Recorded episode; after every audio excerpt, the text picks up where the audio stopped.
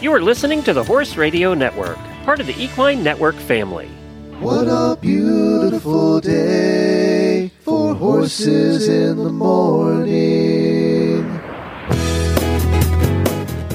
You are listening to the number one horse podcast in the world. Here is your entertaining look at the horse world and the people in it.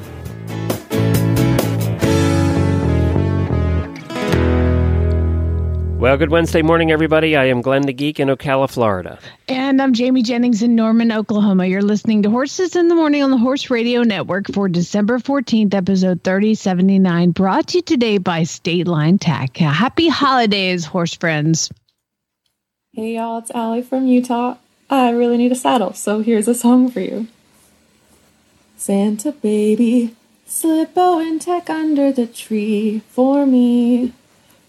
Been an awful good girl, Santa baby, so ship it here FedEx overnight. Santa baby, I need a dressage saddle from you, that's new.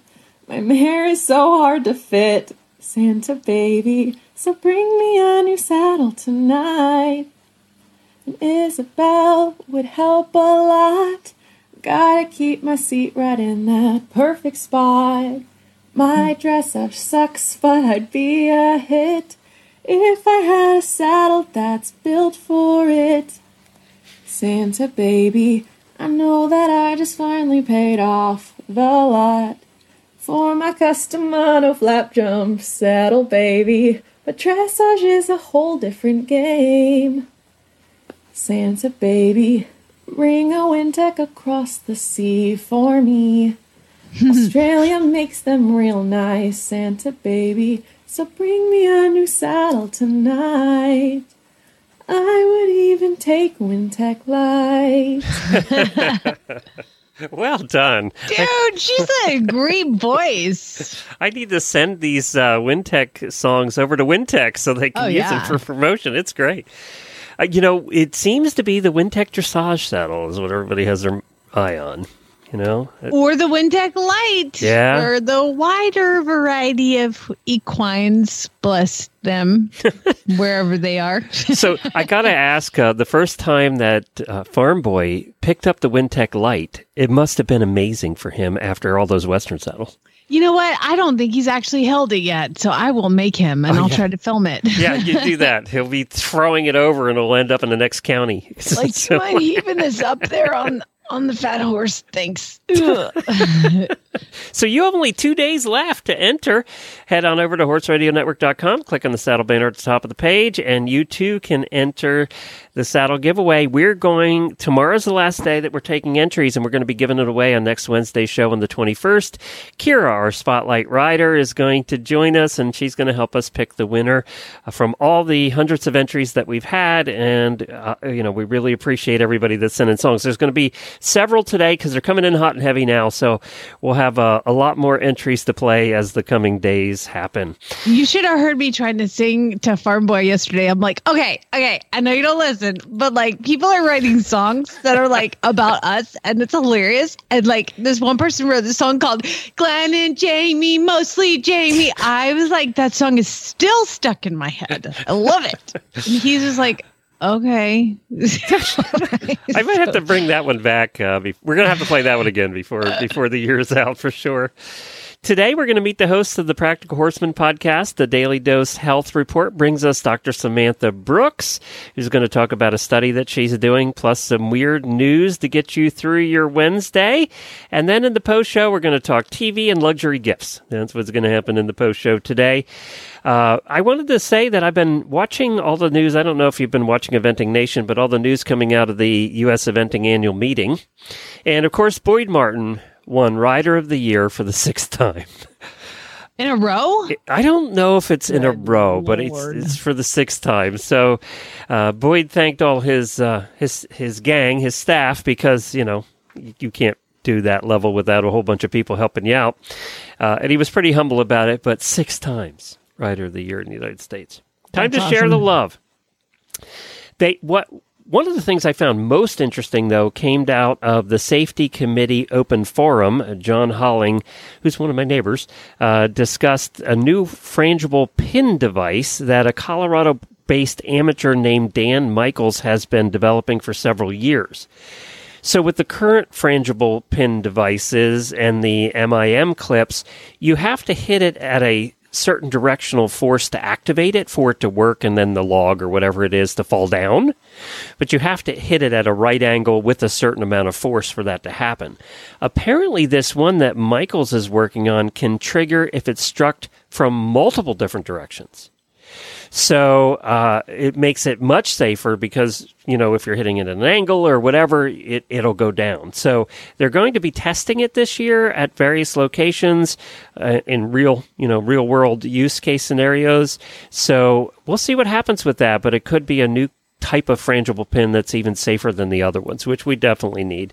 They're also looking into making get this a full face bicycle helmet, full face mask bicycle helmet I think football helmet only for bicyclists, uh, which reduces head and neck injuries in bicycle racing. They're looking at making that and getting it approved as a helmet for cross country because it also protects the face getting kicked or you land face first into a jump or whatever. Uh, so we'll see what happens with that. I have not seen a picture of this particular helmet that they're they're talking about. It sounds very cumbersome from your description. Yeah, but the, the bicyclist helmets are pretty sleek. They're not, you know, they're not like football helmets. Uh, they're pretty sleek in design. So I don't know what's going to come of that one, but they're looking at that. And of course, with all the helmet talk.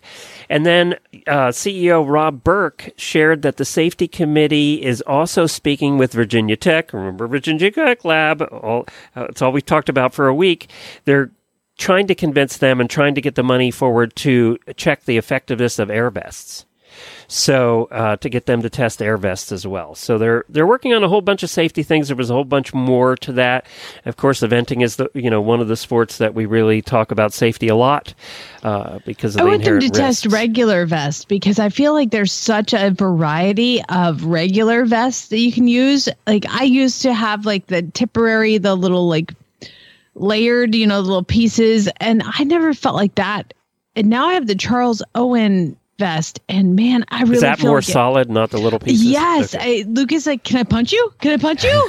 yes, punch me right in the back. You know, and I feel like it covers my um clavicle really a lot better. I, I don't know. It just I would love to hear that. Now, as far as the air vests go, I've seen those work. yeah. I mean, how many times have we been at work. Land Rover and uh, like, I, it makes me cry because like these people would be like airlifted off if they didn't have these air vests on. So it's pr- it's pretty awesome. I'd love for them to ch- test just test regular. vests. Yeah, you're right because there are so many different designs of those, uh, widely different designs Yeah. of the regular vests. Yeah, so I don't know. We'll see what happens with that, but I'm glad they're looking at all of that over at the USEA convention. And now it's time for some daily winnies.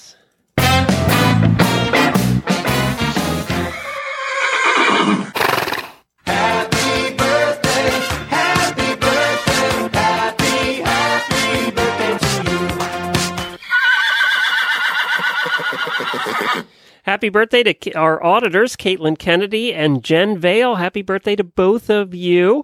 Also, I want to thank the hosts that showed up last night uh, for the HRN hosts holiday party. We recorded that and it'll be going out on this feed and several of the other feeds. Uh, auditors, you'll be getting it first. Uh, it was a lot of fun. It was the first time we've done one of these where we didn't have any sound issues at all. It was really good uh, that way. And we we actually were on video so we could all see each other. I think it's the first time we've ever done that too. So it was fun, and we can't wait for you guys to hear it.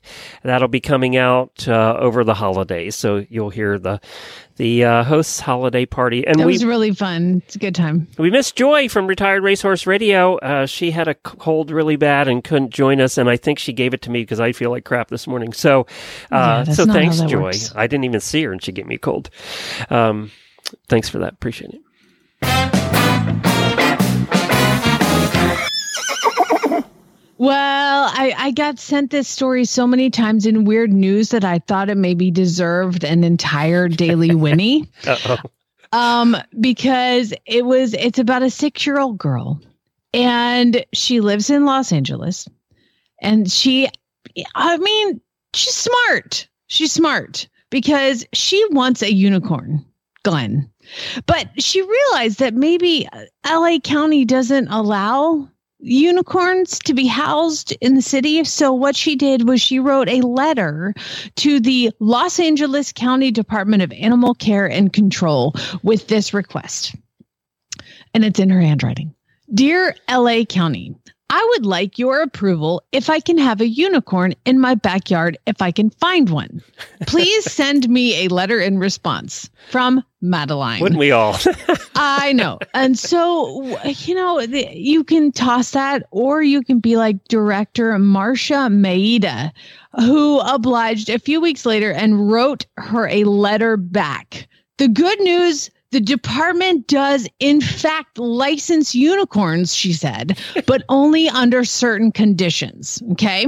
Here's the conditions that they wrote back to her. You have to polish the unicorn's horn at least once a month with a soft cloth.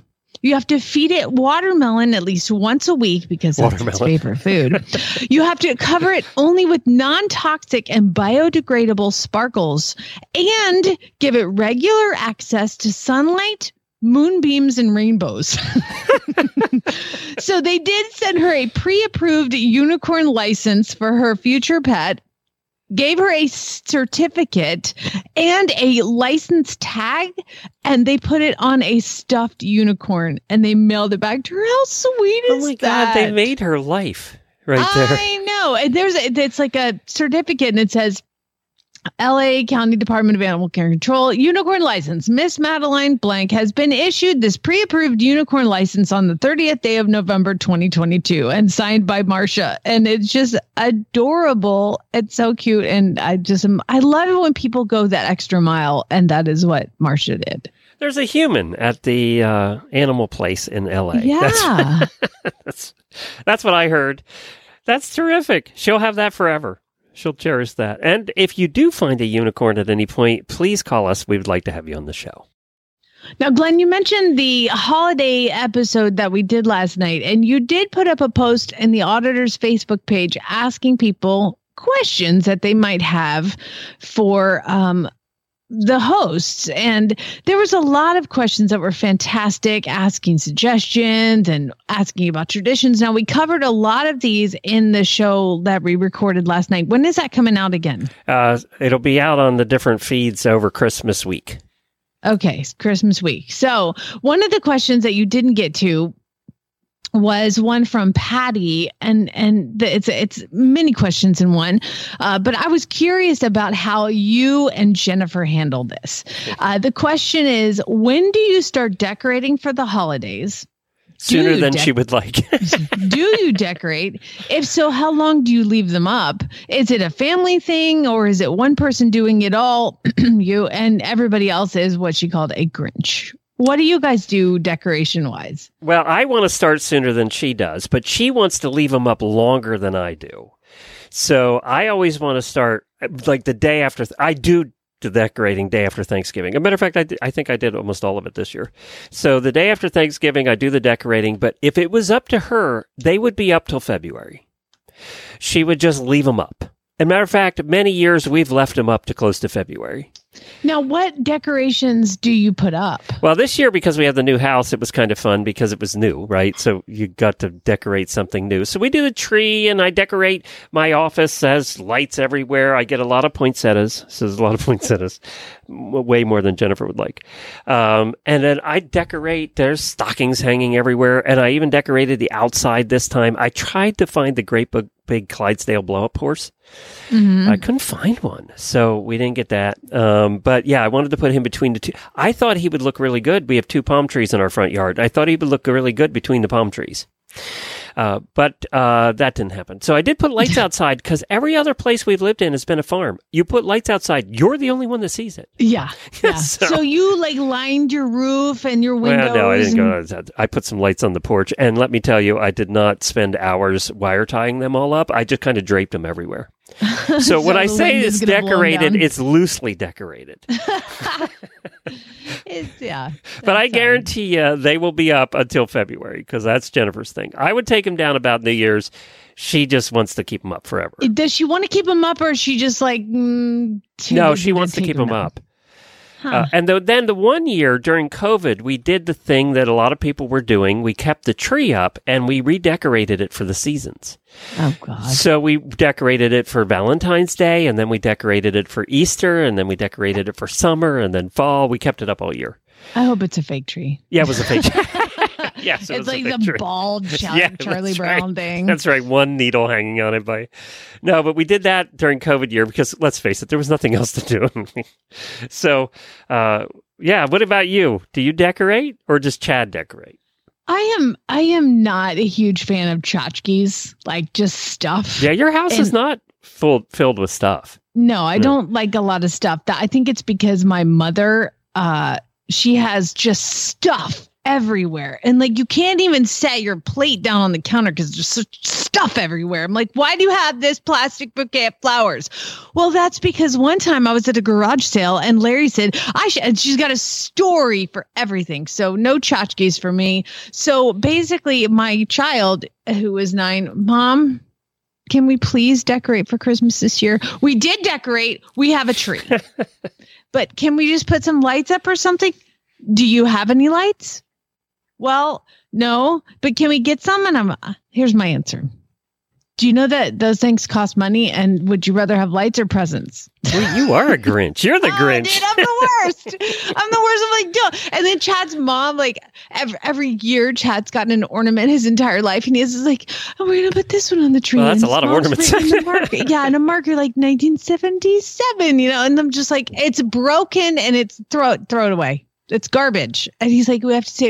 And then there's like Santa flying in an F-16 statue. I'm Oh, like, you have to have that one. why do you have to put No, that one needs to go up. I'm with him on that.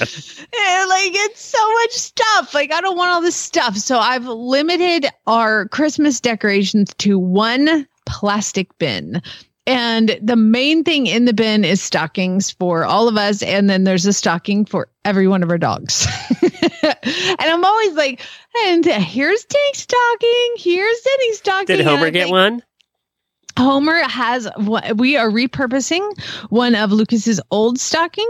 So Homer gets had- leftovers. had Avengers on it, so yeah, he gets the Hand-me-downs. leftover, But yeah, he definitely gets a stocking. His, I have to. Requ- he requires things to chew at this point, so yes, he will have a stocking full of chewy toys. um, but yeah, I, I I don't know. I You, you know what? We did get, I know it's terrible. Well, we did get years ago. My dad went to Lowe's or Home Depot or some thing after Christmas. I was trying not to swear. Um, and bought one of those ginormous, it's a blow up, and you'll love it. It's a blow up inflatable minion with a snow globe. And the snow globe is like two stories. I always tall. wanted that one. Yeah. I have it. And the minion's like wearing a scarf. Did you put and- that at the barn to scare the horses? Yeah. Here's the thing the wind in Oklahoma does Oh. not allow things like that to be sitting in your yard. And it's so funny because there's, you know, when you drive around at night, everybody's decorated for the holidays and you can tell the windy days because everybody's inflatables are deflated laying around the yard. you just have, unplug it. The wind's coming. Unplug it. So yeah, uh, Patty, I am a little bit of the Grinch. I just don't like tchotchkes, and to be fair, I really don't like extra work. Uh, so being like, uh, you know what, we got a tree. Yes, Uh, did I intend on having a four foot tall, tiny, ridiculous, bald, half bald tree? No, but it was on clearance last year. Okay, and so that's what we have, and all the lights on it work, and so I didn't have to string any extra lights. It was just like set it up, plug it in, put the ornaments on it. And we can only fit like twelve, so pick twelve and let's move on. That's the problem with those pre-lit trees. We had two we plugged in this year that they didn't. Half of it didn't work. Well, It's that's like- why I bought it because I'm like, why do I have pre-lit Christmas trees when you plug them in, half the lights don't work, so you have to string up lights Yep. anyway. I'm like, that's it. I'm buying an extra. I'm buying a new one. I've these are all hand-me-downs. I'm buying a new one, and then I bought the stupid new tree after Christmas last year, and I didn't open it until this year, and I'm like, oh my god. It's smaller than me. it's embarrassing. You forgot So, to read yeah. the label that said three I feet. don't know. It looked bigger on the picture. How many That's times funny. do you do that? You buy something and it comes in, and you're like, Oh, that's tiny. Yeah, that's kind of what happened with our tree this year. And yes, there is a there is somewhere in a box is a minion that's inflatable. I don't know where it is. I don't really care. Uh, I don't really want to put out any garland and all that crap that sheds everywhere. Okay, Look, I got just made a note to send Lucas about a hundred strings of lights. No, don't. Please, I can't take it. Too That's much funny. stuff. I don't need any more stuff. You know what? I have Christmas in my soul, okay? I don't think so at this rate. I don't think it's there actually. It's inside me, okay? All right, let's go meet another one of the shows, uh, the host of the shows that's coming on the Horse Radio Network from Equine Network. And I want to, we're highlighting all of the shows. Uh, we're trying to do one a week here. Uh, they have like 14 or 15 different shows over there, but we want to introduce you to them and their hosts, and uh, they're a lot of fun. So we're going to be speaking to Julia and Sandy, who are the hosts of Practical Horseman podcast. We also are going to talk a little bit about Practical Horseman's 50th anniversary coming up. Well, hi guys. Thank you so much for joining us here on Horses in the Morning. We really appreciate you being here. It's great to be here. So, Thanks Sandy, having us. well, Sandy, I want to start with you. Practical Horseman, 50 years this year.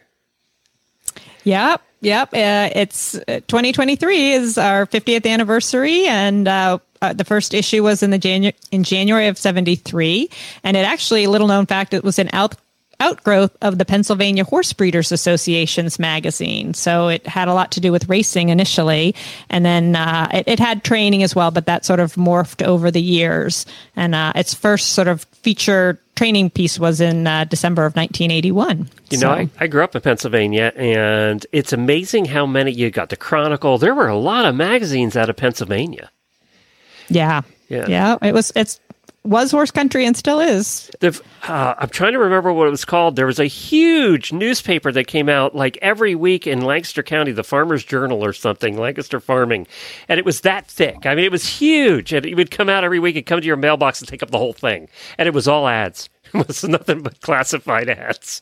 Wow. Well, it's the only place the Amish had to advertise, so that's where they put it. It's in the farming magazine. So, what's changed with Practical Horseman over the years? Well, as I said, the the initially there was a little bit more racing uh, involved, but uh, sort of morphed into training and how to. Um, it uh, you know, and I think that's sort of been what we've done. It's it's sort of what the readers want. Um, have been doing more healthcare, so uh, that's that's increased over the years as people have asked for it. Um, we've we've had sort of a rotating group of uh, columnists, um, but it's definitely fun. You know, we've been kind of looking back at some of the trainers, and it's fun to see. Um, you know, photos of like Anne Kursinski, you know, and and Leslie Burr, uh, Howard, uh, you know, back when they were winning medals in nineteen, you know, the nineteen eighty four Los Angeles Olympics. So It's interesting. I, you know, as a horse husband, I married into this, but I, you know, I met her in '88, and one of there were some magazines that stood out to me as a horse husband that just seemed like they've been around forever. And Practical Horseman, Equus, you know, uh, and Chronicle, of course, because we were in that area even. But, so those are the mm-hmm. ones that just stand out to me as a horse husband that I would see, you know, around the house all the time. Mm-hmm. Mm-hmm. So what I'm hearing is that there's a chance that my fiance could become a horse husband. Because as of right now, he's not a horse person. Well, whether So he becomes a hope. husband is different story altogether. giving me hope. Whether he becomes a husband is entirely up to you, I think.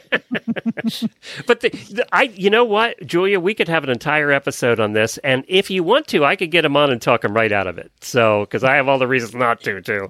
No, I want to talk him into it. okay, all right, I can help with that too. so, speaking of Julia, you're one of the co-hosts of the podcast. Tell us about the show. What do you guys do? I am. Um, just to give our little spiel, um, on the Practical Horseman podcast, um, our guests are some of the most highly respected riders and experts in the industry, and we love to get them on and hear their stories. Of course, get training tips that everyone can take home after listening to the podcast and apply to their own riding and their own horse care. Um, and we just talked to some really fantastic people.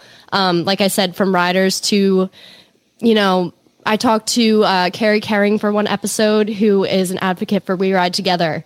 So it's anything from riders to just people in the industry, you know, um, spanning all over, and we hear their stories and get to know their backgrounds and lots of other wonderful things about them. How long has it been going, Julia?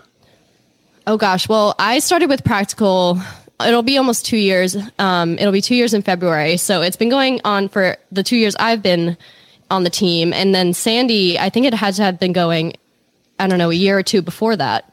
even. Yeah, we started, uh, I think, in late 2019. We had a, a kind of a, a few, and then really got going in 2020. That's terrific. You know, uh, it, and I'm very excited that it's now part of the Horse Radio Network. So you're, you guys are on the website. You're part of the uh, All Hosts feed that we put out. So we have a, or All Shows feed. So we have a, a feed for the Horse Radio Network that's all the episodes of all the shows, and you're part of that now. So we want people to go check it out. They can go to horseradionetwork.com and find it. They can go to where any podcast player that they're listening on right now. Just search for P- Practical Horseman Podcast. Julia, do you have a favorite episode from this year? It's that time of year when we always ask this. And as a host, I hate to be asked that question because, you know, I've hosted a couple hundred, so it's always hard to pick one. But do you have a favorite? I do actually, and it was one of my more recent ones. I got the chance to speak with Daniel Bluman after his win at the National Horse Show, and um, he just said some really amazing things. And one of the things that stuck out to me was about when he is training students. Um, he talks about how every rider basically has different conformation as horses do. And I find that um, as a rider, we're always looking to be perfect and ride a very certain way. And Daniel discussed how with each of his riders, he kind of allows them to ride in, you know, a position that's whatever's comfortable for them. You know, it doesn't have to be perfect, but, you know, you're built differently. You know, I'm built differently than another rider. And the way that I use my body effectively is probably different than another rider uses her body or his body. So um, hearing that from him at such a professional level, when I feel like such a theme in the in the horse world, especially the hunter jumper world, is to look perfect on a horse, and just hear him kind of accept that. I really love hearing that from him. Um, so I think, and then the rest of our conversation, we talked about a ton of wonderful things, um, and especially his really just his love of horses um, and how he seriously made his way up from being 10 years old and watching these heroes of the sport and saying, you know, I want to be one of them one day. And now here he is, you know? So he was a wonderful person to talk to. And I'd probably say he was my favorite Was, interview was, here. was that a recent one? It was back in, I think October was the National Horse Show. So, a Oh, actually, it was. November 18th. So Oh, that was very recent. Yeah. Yeah, that was that. Re- I can't even believe it's been that long. I feel like the fall is so busy with we're all you know with indoor season and everything. Um, yeah, so it was it was pretty recent, but yeah, we had a great conversation. I think that was one of my top my favorites from this year. Terrific. And people can find that, of course, on any podcast player. All right, Sandy, your Mm-hmm. turn to put you on the spot. Yeah, it is, and it's hard because I think what I love um, about you know a lot of the guests we ask similar questions, you know about like you know uh, how do you handle nerves and what's your training philosophy and what do you think's a, a good horseman? And it, I'm always amazed at like there's just nuggets of information that I'm like, wow, I never thought about like that. But um, a recent one that I just did is actually another Daniel, Daniel Coyle. He uh, rides represents the Irish team and I interviewed him at the Washington International Horse Show. Um, he had just won uh, the Thursday night class uh, with his horse Legacy, but the part that I really liked about it is. Um, we were talking about his uh, second horse, Oak Groves Carlisle, who he had just tied for uh, the Puissance, and I think that they he and McLain and Daniel's brother Jordan all tied with their horses, and I want to say they jumped six six feet two inches. But anyways, we were talking about Carlisle, and uh, Daniel said I I was just talking about like um, training him, and he said what he had to learn to do with him is when he's in the competition arena. Um, that he basically had to do nothing. And he said that was the hardest thing. And he said it's the hardest thing for a rider to do, but that horse, that's how that horse went the best. And the horse had been ridden by two European Olympians. Um, and Daniel had gotten on and has, has, had won and has been winning. And he really, he just talked about, you know, like obviously at home he has to train him quite, you know, train him and make sure he's doing all this stuff. But once he gets in the ring, the horse really just wants him to leave him alone. Like, and I was like, really? You did that going up to galloping up to a puissance wall? And he's like, yeah, you know, it's really just kind of just sit there and keep telling yourself to do nothing. And I think what I liked about it though is he was very cognizant of doing what was best for the horse and not like, I want to make this horse do what I think he should do. Um, and also figuring that out. And uh, I I think he had said something like, well, you know, if the two Olympians, you know, he was asked at a show, you know, how how did you how were you able to ride him so well? And he said, well, I kind of figured these guys knew what they were doing and had to try this their approaches that I would I would try this approach. So I just love I'm a, I'm a bit of a training geek, so I love it. You know, when they kind of give you their training insights. And I, you have two different kinds of episodes on your uh, on the Practical Horseman podcast feed. You have the interviews, and then you also do something you call the FOD Pod. Uh, so what's that, Julia? The FOD Pod um, is our mini-sode series, and FOD stands for Practical Horseman on Demand, which is Practical Horseman's video on demand website, where um, you can find videos of experts in the sport, in the hunter jumper, um, eventing, and um, equitation disciplines, and you can learn from them online. You watch their videos; it's like having a a virtual lesson with them. And for the FOD Pod, we take uh, small clips, small audio clips from an episode with any of those trainers, and we rip out a part that we thought was really cool about that episode, and then we just turn it into a little mini-sode that's typically between like I don't know, three minutes and 10 minutes. Um, and then people get to hear a really cool training tip from some of our trainers on the website. I, I one of the recent ones with with one of my friends and actually one of my neighbors here in Ocala, and that's Buck Davidson was on there. He's been over to the studio many times to record, so uh, I saw he was one of the recent ones.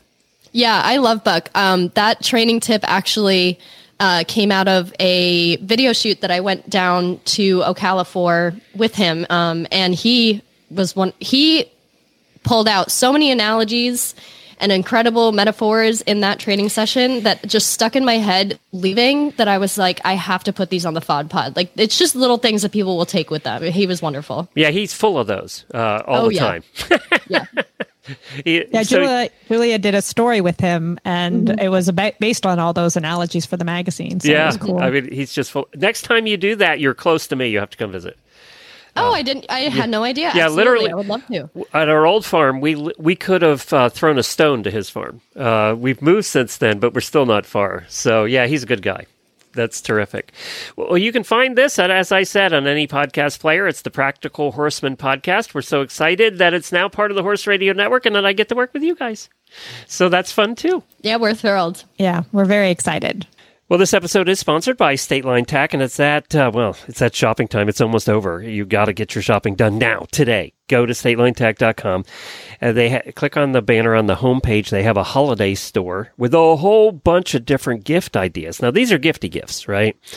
Uh, so uh, they have everything from wall hangings to uh, to sweaters to shirts to uh, to uh, key holders, just all different kinds of stuff. They also have leather picture frames, just all the artsy kind of stuff. But they also have the Trailer Eyes camera bundle. Now we have the Trailer Eyes camera bundle that we use occasionally when we're hauling the horses. The thing I like about those is they just clamp on the the you just clamp on the cameras. They don't have to be mounted permanently and everything's wireless. So you just mount them on you, back there, or we've used them at times when we've had to back up uh, in a place that's kind of hairy, and we don't have a backup camera behind the trailer. So you just mounted the back of the trailer. You can do that. So there's multiple uses for the trailer eyes cameras. They have those bundles there right now. If you want to get somebody, now that's five hundred dollars. So I assume you have to really like the person. You know, I gotta say, I was just telling my husband yesterday. I was like, I need more horse friends that are local because I love buying Christmas presents for horse people. It's so much more fun than like buying.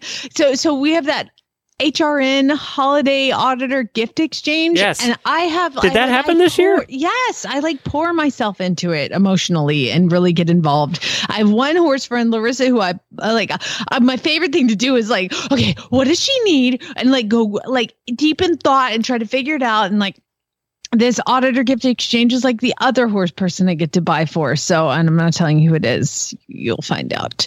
Uh, so it's been it, that that part's really fun. So I love the gift idea from State Line Tack. It's For like, such a Grinch, you do like something about the holidays. I love giving presents.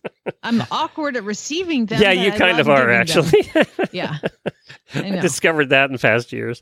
Yeah, I'm I'm 45. I've been through this a few times.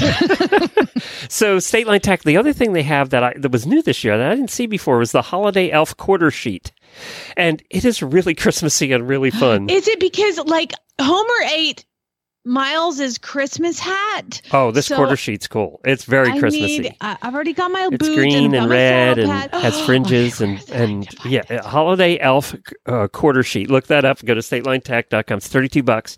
You can order it today. They appear to have some left. So, uh, but they have a lot of Christmas stuff this year, more than usual. Uh, You know, we didn't have this cool stuff when I was when we were selling in our store. There's really a lot of holiday stuff now for horse people. So head on over there, check it out. StatelineTack.com. And now it's time for our daily dose equine health report. Non-GMO core nutrition for horses and ponies of all ages. And we have returning back with us is Dr. Samantha Brooks. She's associate professor of equine physiology at the University of Florida. And she's talking about a study they started called Get a Leg Up study. And she was the one that was on a, a month or two ago, if you remember, talking about whorls and do whorls and behavior go together? It was a fascinating talk, so we'll find out what she has for us today. Well, Dr. Brooks, thanks for joining us again. We really appreciate it. We had lots of good comments after the whorls discussion we had last time. Oh, thanks for having me back again. It's lots of fun. So, you, uh, we're having you on to talk about something called the Leg Up Study. Is that how to get on your horse? I thought we had accomplished that one, but uh, maybe not. right? Well, I always feel like I could use a little help when uh, getting up on my horse. But um, no, actually, I want to tell you guys about a couple of citizen science initiatives that uh, we've done here in the Brooks Equine Genetics Lab. And the first one uh, we started many years ago. It was called the Get a Leg Up on Genetics project. So um, a lot of people find genetics to be pretty challenging. Um, there's a lot to keep track of, a lot of data you can learn about your horse, and but sometimes it's kind of hard to sort out what's going to be useful and and um, where you should go for your information. So.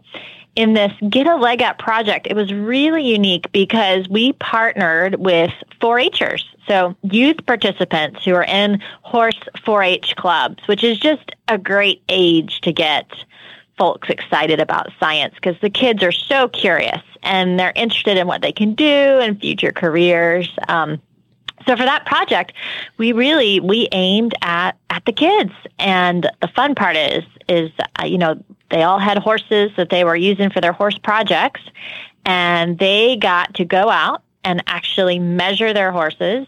They used measuring tapes to to learn about the size and shape of their horses, and uh, they learned a little bit about the scientific method as they did that.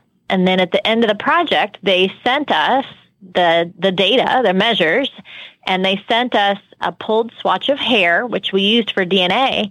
And all those horses that those 4-Hers had gone out and measured uh, ended up going into actual research studies um, that we did in the lab. It was it's a lot of fun. Oh, wow, that's fun. cool.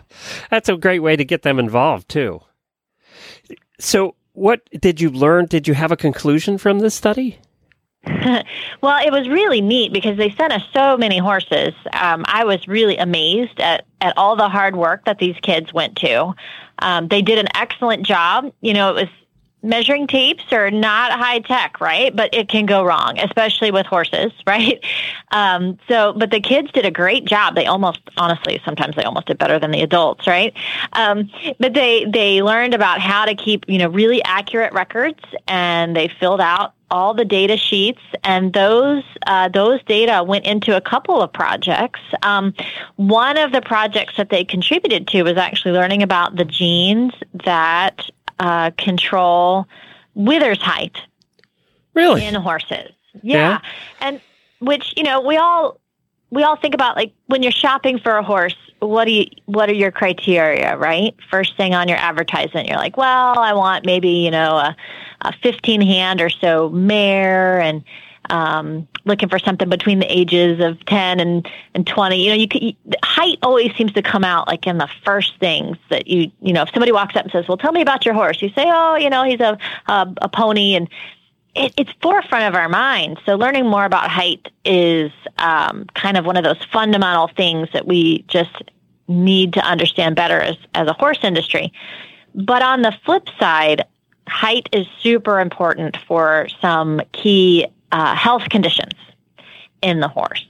Um, so, for example, the study that that our, our 4-Hers helped to gather data for uh, later, we uh, combined that with some data that came from some of our friends at the Cornell Vet School, and we learned that with one particular gene for height, those horses were also prone to a condition called roaring.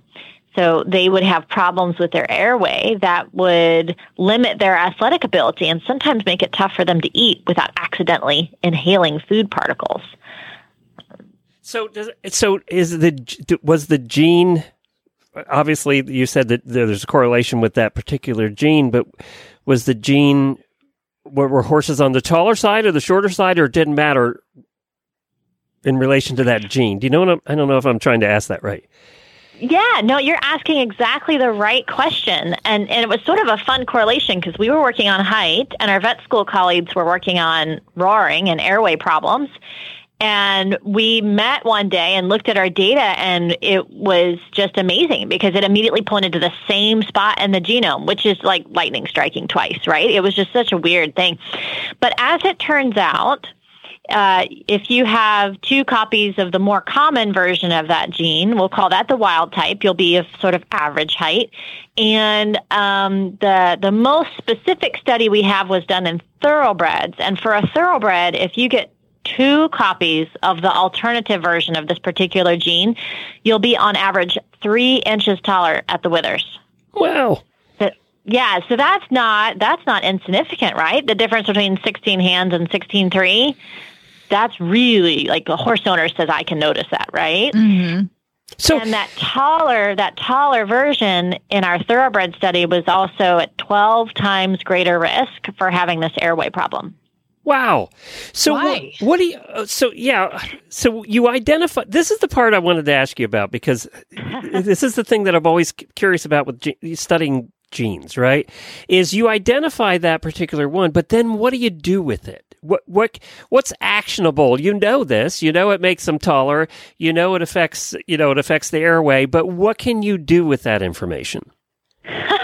Well, that that is the eternal question. Um, what we do is we go and write another grant, and we we try we try to get our next. We keep our job. yes, we try to keep our jobs, right? Um, which uh, you know is uh, always part of the challenge of being a scientist, unfortunately. Um, but you know that story is kind of interesting because roaring and that airway problem is really, really hard to solve. Um, it, it's the nerve itself starts to break down that controls your larynx. So people get that disease and they can't speak because for us we use our larynx mostly for for talking like I'm doing to, with you now. But for horses they use their larynx mostly for protecting their airway when they eat so they don't choke. Like literally inhale food. Not horses do choke, but it's a little we use as horse people use the word a little differently. And so we thought that uh, our hope is is that now that we understand a little bit more about what genes are causing that condition that maybe we can learn a way to prevent it like is there something that we can do when those horses are young to help to protect that nerve or a way that we can help to maybe reverse the damage and um, unfortunately those follow-on studies for roaring have not been done however i'll tell you this story has yet one more unexpected twist Okay. right? So remember, these horses are getting three inches taller. And some of our friends in Germany did an additional study where they were looking at uh, OC or, you know, chips in a hock, right? If you go to the track, you're looking at radiographs, you're looking for things like chips. It's called osteochondrosis. And if it gets really bad, it's called osteochondrosis dissecans. That's when a piece is free floating in the joint. And it happens a lot with young horses, especially those who are growing very rapidly. So our friends in Germany were studying OCD, and lo and behold, they found several regions in the genome. But you know what region they found specifically? The same This size one. exact same spot. Ah. The exact same spot. So um, now we have to think about how this region is contributing to growth and potentially to two different health issues in the horse one to do with airway and one to do with the joints. Now, the fun thing about growth is that we have had excellent research in equine nutrition for decades. I mean, we have phenomenal folks working in equine nutrition. And it's not terribly difficult to use nutrition to help to slow or speed growth. Uh, so one of our follow-on studies we're hoping will will get done is to look at horses that might be at risk for OC because we can identify them as soon as they're a foal. You know, as soon as they're born, we can genetically test them, and if they have this large size gene, maybe we can target that foal for a carefully monitored nutrition program to help to slow down his growth and make sure that he grows healthy bones and joints rather than maybe growing a little bit faster like his you know because if you want to send young horses to the sale you usually want them to be big and in good condition right? So we tend to kind of feed them up. But these guys that are at high risk we might back off on that so as to help to protect their joints in a preventative strategy and maybe we don't know but long term if we could follow these horses you know five maybe ten years down the road maybe it will also protect their airway. We don't know. We don't know. But it sure would be a lot of fun to get to do that study. So uh, it opens up you know we always think about having a gene for for a disease as bad news. And you know people hate to hear me come and talk because i'm probably going to tell them they have this horrific recessive genetic disease in their population. But sometimes sometimes we get to tell the story where now that you know what the particular risk is for this horse, because we manage our horses as individuals, now you can use some strategy. And you if you're can lucky, compensate hopefully for avoid it. it. Yeah. Yeah, exactly. So we've all watched. I- will end with this. We all have watched the sci-fi movies. Um, so how far are we away from you're, uh, you know, in utero? You're going to test the baby's genome, and then you're going to have the magic serum that we, you know, squirt in there in utero, so that when the baby comes out, it ha- it's perfect.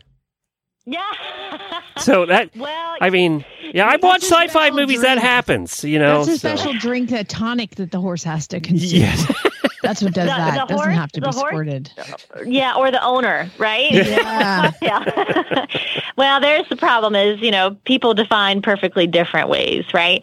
Um, and horses, you know, horse breeding is almost as much an art as it is a science. And people always say, "Oh, I don't like to do this genetics because, you know, I it's a surprise as half the fun, right?"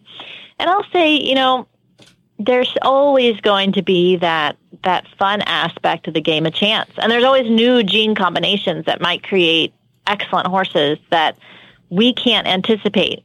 But we're not too far off from being able to better handle the bad news situations, you know, the diseases like uh, lavender foal in the Arabian horse or um, like HYPP in the quarter horse, where with some of our new gene editing technologies, we're not far off from being able to say, you know, if you have an excellent stallion and you find out later that he carries a recessive disease and you still want to breed him and you want to breed a colt to replace him, we're not far off from being able to use our assisted reproductive technologies and a little bit of gene editing to just make sure that if you're going to invest in, say, you, say you've got a, you know a situation where you're going to end up doing ICSI anyways, right? So ICSI is is where you're going to do some uh, some sperm injection. Say you've got a difficult case of bad fertility. You add on to that a little cocktail just to make sure that you're not going to go through all of that investment in time and money making that high tech full and then have a problem with genetics, right? We're not far off from that. Um, See, we are almost at at sci-fi world.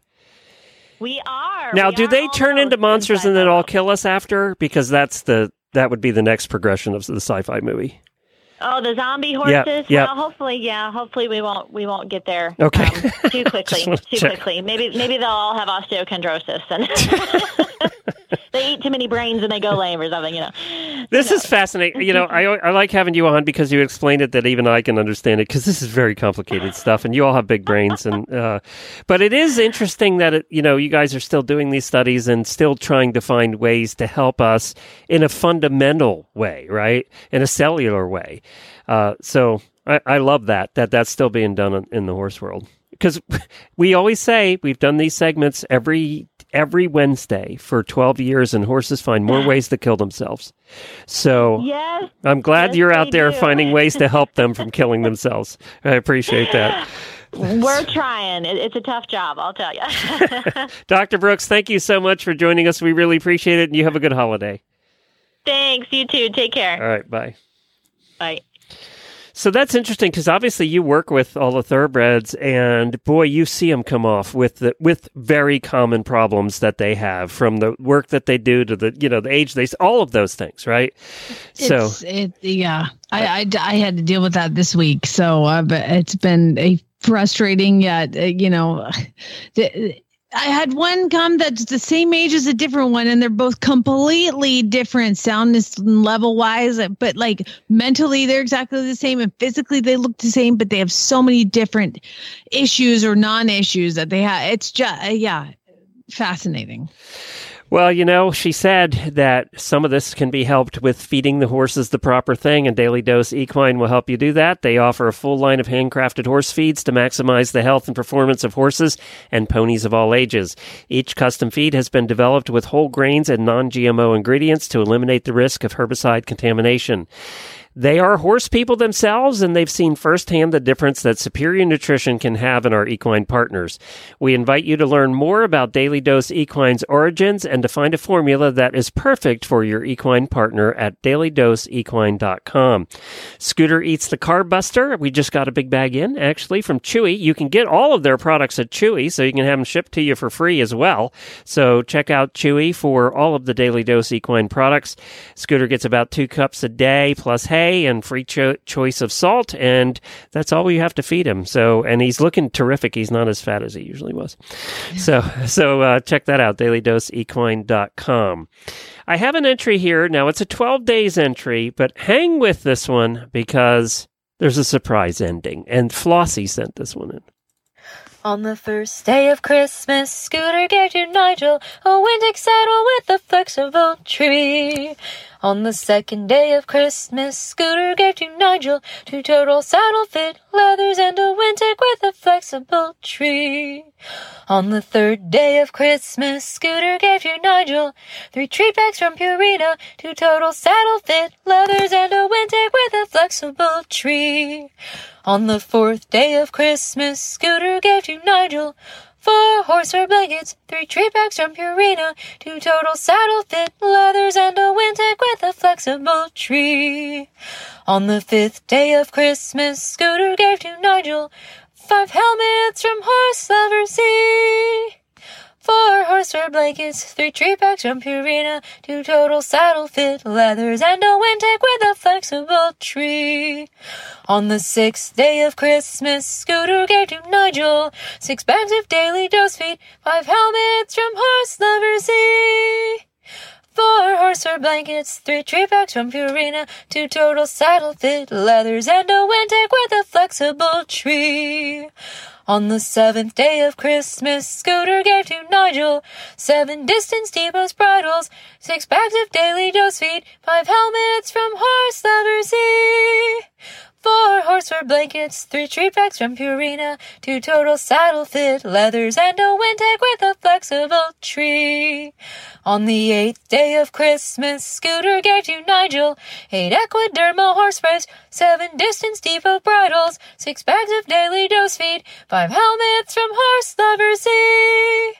Four horsehair blankets, three treat bags from Purina, two total saddle fit leathers, and a Wintec with a flexible tree. On the ninth day of Christmas, Scooter gave to Nigel nothing because at this point, Glenn was getting credit card balance notifications from his card provider. He thought his card had been stolen in a tax shop because, you know, Jen certainly didn't have anything to do with this. And then he froze the card in a panic. Merry Christmas and happy holidays, y'all. That was Flossie. that was funny. I got to that and I went, oh, yeah, okay, that's pretty good. You know, it is amazing. People listen to our commercials. She hit about every sponsor we've had. I was going to say, I mean, she even mentioned Daily Dose, and you just did that. so, and then I also think, you know, 12 days is hard when you're singing the normal thing, right? And have to remember the words. How many takes did that take, I, Flossie? I am exhausted. I'm going to be honest, Paul. I'm exhausted, and I didn't even sing it. Well done. Well done. That's pretty cool. Before we get to weird news, you have an update for us. I do. I do. Um, I haven't updated y'all on my little filly Effie. Effie is my Oldenburg filly that was born this year uh, to The a expensive myriad. one? The expensive one? Uh, Yeah, yeah, that one. A myriad of problems. I ended up losing her. Damn, she. It's just it was a mess. She broke her knee and had to put a screw in it. Like make the decision, live or die. Put a screw in it for a million dollars or don't. And I opted for the screw into the knee. Uh, so we've been having to do follow up radiographs every. I'll say month but it's really more like two weeks. Chad is over there. Uh, every month, I've had to do these follow ups, and uh, they've been tracking the progress of the bone remodeling and where the screw is sitting. And uh, I had the my regular vet come out, and she's like, he, wants to. The surgeon wants to take the screw back out, and I was like, that sounds like you just walk up to it with a drill and back it up. But I'm I'm assuming it's not like that. And she was like, no. So she'd have to be hospitalized. They'd have to do it. They have to do the bandages again, take the screw out. It could mess up oh, with some ligaments and tendons. We got to make sure that the bone is in the right place. And I'm like, but wouldn't it have this like long hole in it? Well, no, the it'll fill in. And I'm like, and when does that happen? How many more days of stall rest do I have to do? And how many thousands of dollars am I going to spend at the dang clinic? So all of that, my regular vet took the x-rays, sent them to the surgeon. I met with the surgeon yesterday. Like, how's it going? He's like, good. How are you? Like, j- stop the talk. What are we doing? He goes, looks great. I don't think you have to take the screw out at all. I think it's totally fine. He was like, if we take the screw out, it's going to potentially cause more problems. And there's no problems with the screw in there right now. So I think you're fine. You were I was like, like, yes. Wait, what? What did you say? Yeah, we're good. Can you repeat that? You're telling me I don't have to spend more money? one time, like I'm gonna knock on wood. I feel like it's like a a gift and a blessing because I was already like, oh god, how am I gonna do this? Is like I had no idea this was gonna. Oh my gosh! And he's like, my veterinarian. What you know? She's like, because Effie now leads and picks up her feet and has had her feet trimmed a couple times and. She's like, go ahead and walk her. I took her for a walk, and she's like, let's see if we can get her to trot. Effie's like, no, I just walk. Uh, so I had to turn her out. We had to like sh- Zeus is her her pasture mate, and so I made Zeus trot, and then Effie goes trotting off, and and my vet's jaw just dropped. She's like, surgery is a good thing. Like, I mean, it's amazing. Like, she's um, I'm not on wood. She's moving amazing, even with having the screw in her carpus. And so, uh, the the great news yesterday. So, yay! I'm celebrating. Oh. I'm so today. happy. You can Thank afford to buy a new string of lights now. I know I've already spent on the last surgery. You want presents or lights, Glenn? I'm happy though. God, that's the last thing you needed right now. Right before the So, holidays, we're going to send it in for another hundred thousand dollars. Yeah, exactly. So I'm just really, really, really grateful. You know, you were asking last night, uh, uh, kind of the year-end wrap-up of of what we were, you know, just kind of a year-end wrap-up of comments. And I guess you know, not to be like Templeton Thompson, I'm just grateful. You know, uh, this year has thrown so many of us so many crazy things, and we've all lost horses and or we've lost friends or we've lost you know our sanity and uh, you know to make it to the end of this and and have family and friends and and and horses and loved ones and all of that i'm just i'm just grateful for all of that that being said you know what i'm i'm not grateful for actually what i am gr- also grateful for What's that? is all the people that send me stories to read Time to learn why some days you're embarrassed to be part of the human race. In Jamie's Weird News. And this week, I would like to thank Glenn, who's now sending me stories that I'm already reading. You don't have to do that. Duh. Uh, it's my news feed.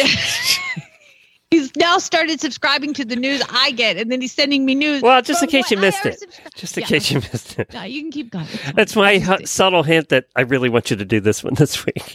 I got that. Um, so Glenn, Ellen, Alyssa, Nikki, Laureen, Eileen, and Debbie all sent me weird news stories. If you are reading the news wherever you get it and you see a story and you're like, that is super weird, you want to email that to me, Jamie at horseradionetwork.com with weird news in the subject line. What you don't want to do is send bad ads to that address. Okay weekly. I get tons of them. So send those to Jennifer at horseradionetwork.com to get them counted. I forward as many as I can to her, but I sometimes I miss them and I don't want you guys to be mad at me for your ad not getting counted or something. So that's ads, really bad ads. Jennifer at horseradionetwork.com. Weird news, Jamie at horseradionetwork.com. All right. So let's start with uh, a pair of Birkenstocks. How much is a pair of Birkenstocks? Those sandals cost. Depends. If you buy them at the beach in Florida, they're probably 100 bucks. Okay, Yeah. hundred bucks for a pair of Birkenstocks. How much would you pay for worn secondhand Birkenstocks? Uh, Zero dollars. How much would you pay for secondhand worn a Birkenstocks that were owned by Steve Jobs? Um, zero dollars. Oh, well, you are not like the person who I paid I hate Apple, so there you go. two hundred and eighteen thousand seven hundred and fifty dollars. Somebody just paid for Steve Jobs' used, nasty, gross sandals, but uh, there's some they were selling it as like many pivotal moments in Apple's history were created while Steve I- Jobs was wearing these I don't get the celebrity buy their stuff like that thing. I just don't get it. I, I'm not that person. Well, see, like uh, Michael Jordan's 1980 uh, for my uh, airships that were worn, worn in 1984 just sold for 1.47 million a year ago, and then Kanye West's black Nikes from the 2018 Grammys, some idiot paid 1.8 million dollars for those. But in the Steve Jobs uh, sandals being sold, apparently they only sold for two grand last year, so that's a pretty good. Oh, that's pretty good profit there. though for the guy. Yeah. yeah. so they sold them, and uh, one of the most common questions was because they Why? are listed as heavy wear. Hmm. Most questions were, "Do they smell?" and the person who sold them answered, "They do smell of success." That's funny. So you're at an art gallery, you're outside the window, and you look inside, and you're like, "Oh my gosh, that person is having a problem." There's a woman at a computer, slumped over with her face like in some soup, and she is where she's wearing a yellow hoodie, black pants. Her hair is draped all around her face, and she's passed out. Call the police.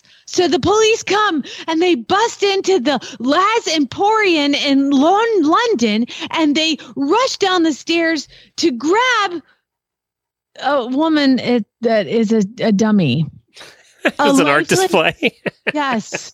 Some idiot made an art display of a woman who is sleeping at her computer desk. She's wearing tennis shoes and a yellow hoodie, and she's slumped face forward in a bowl of soup. Her blonde hair is concealing her face. The police swarmed in, grabbed her, and they're like, oh, wait, this is foam. By the way, this is not the first time that this particular installation, which is in the gallery window, has caused trouble. In October, paramedics were called to assist the woman. the thing is, it's in the window, so I think you know that's where the Police, problem make a note. Just, just Yeah. Hang up on him. Yeah, we're never going to that art art uh, display again. You know, I still have that burning desire to break a Guinness Book of World Records record. And uh, a woman living in Ireland did just that. That's right. Rachel Schmidt is a U.S., uh, uh, she's an American woman who moved to Dublin earlier this year. And she was decided she too wanted to break a Guinness Book of World Records. So she went looking uh, through the record books of attempt, like things she could possibly attempt. And she said, This one stood out for me. I think this record is a great combination of speed and strategy, and it matches my skill set well. What was the uh, Guinness Book of World Records record that she was trying to break, Glenn? I'm afraid to ask. That's right. she put on 19 pairs of underpants in 30 seconds to break the previous world record of 17. How does one put on 19 pairs of underwear in 30 seconds? She had them. There's a video, of course. On the Guinness World Records tweet, Twitter account or whatever, and she's lined up all these pairs of underwear. She jumps forward and pulls them up, jumps forward, pulls them up, jumps forward, pulls them up. Blah, blah, blah. Uh, it's uh, it's that's ridiculous. And now you're known as that person who put on 19. I and I hate the p word, but I'm going to say it. Schmidt was able to don 19 pairs of panties in the allotted time. God, I hate that word. That's my least favorite word. Is worse than moist? Oh, I don't care about moist. Okay. Put that together with moist and the p word. I hate. Oh, gross! I'm going to vomit. We're, we'll change the topic. Let's move on. All right. So let's end up. Where are we going to end up, Glenn? Uh, Oklahoma. No, No. no, No. we're going to end in Spring Hill, Florida. How far is Spring Hill, Florida from you, Glenn? I have no idea. it's Hernando County, and there's a a fire. A police car spontaneously just before 5 p.m. on Wednesday caught on fire. Uh, the sheriff's office. Well, that's Tampa, by the way. Tampa area. yeah, 911 calls. There's an SUV on fire in an apartment parking lot near Northcliffe Boulevard in Spring Hill. And when fire crews arrived, they were, yes, able to extinguish the fire. It is a big sheriff's SUV. Uh, Fernando County or whatever county. Uh, I can't see the f- beginning because it's on fire in these photos. Hernando County. Uh, so what what happened here, Glenn? What what happened? Why is this on fire? Well, here's the thing. There, it's on fire in a parking lot, and they found like a big pile of trash underneath the gas tank that had been light on fire, and then they caught the gas tank on fire, and then like another car next to it caught on fire, and so they they have this whole like fire thing going on. Well, here's what happened. 48 year old Anthony Thomas Tarduno approached detectives during the fire and said, Hey, y'all, I did that.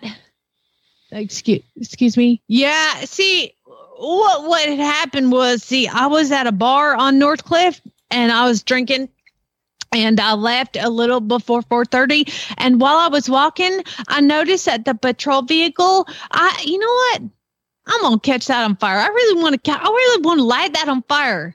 And so what I did is I went to a nearby dumpster and I grabbed a bag of garbage and then I put that trash underneath the car and then I used my lighter to set it on fire. And then I felt bad, so I came back to confess. Um, to be fair, I was drunk, and um, when I'm drunk, ready for this quote? When I'm drunk, I do stupid things. was cooperative with the investigation, even telling detectives, you know what?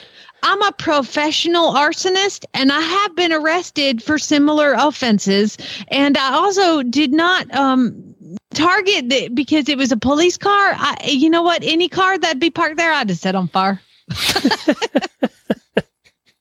there you go. That's a good day. you know, I don't care what kind of car it is. I'm just gonna light. Really, I'm a professional, and I'd like to light that on fire.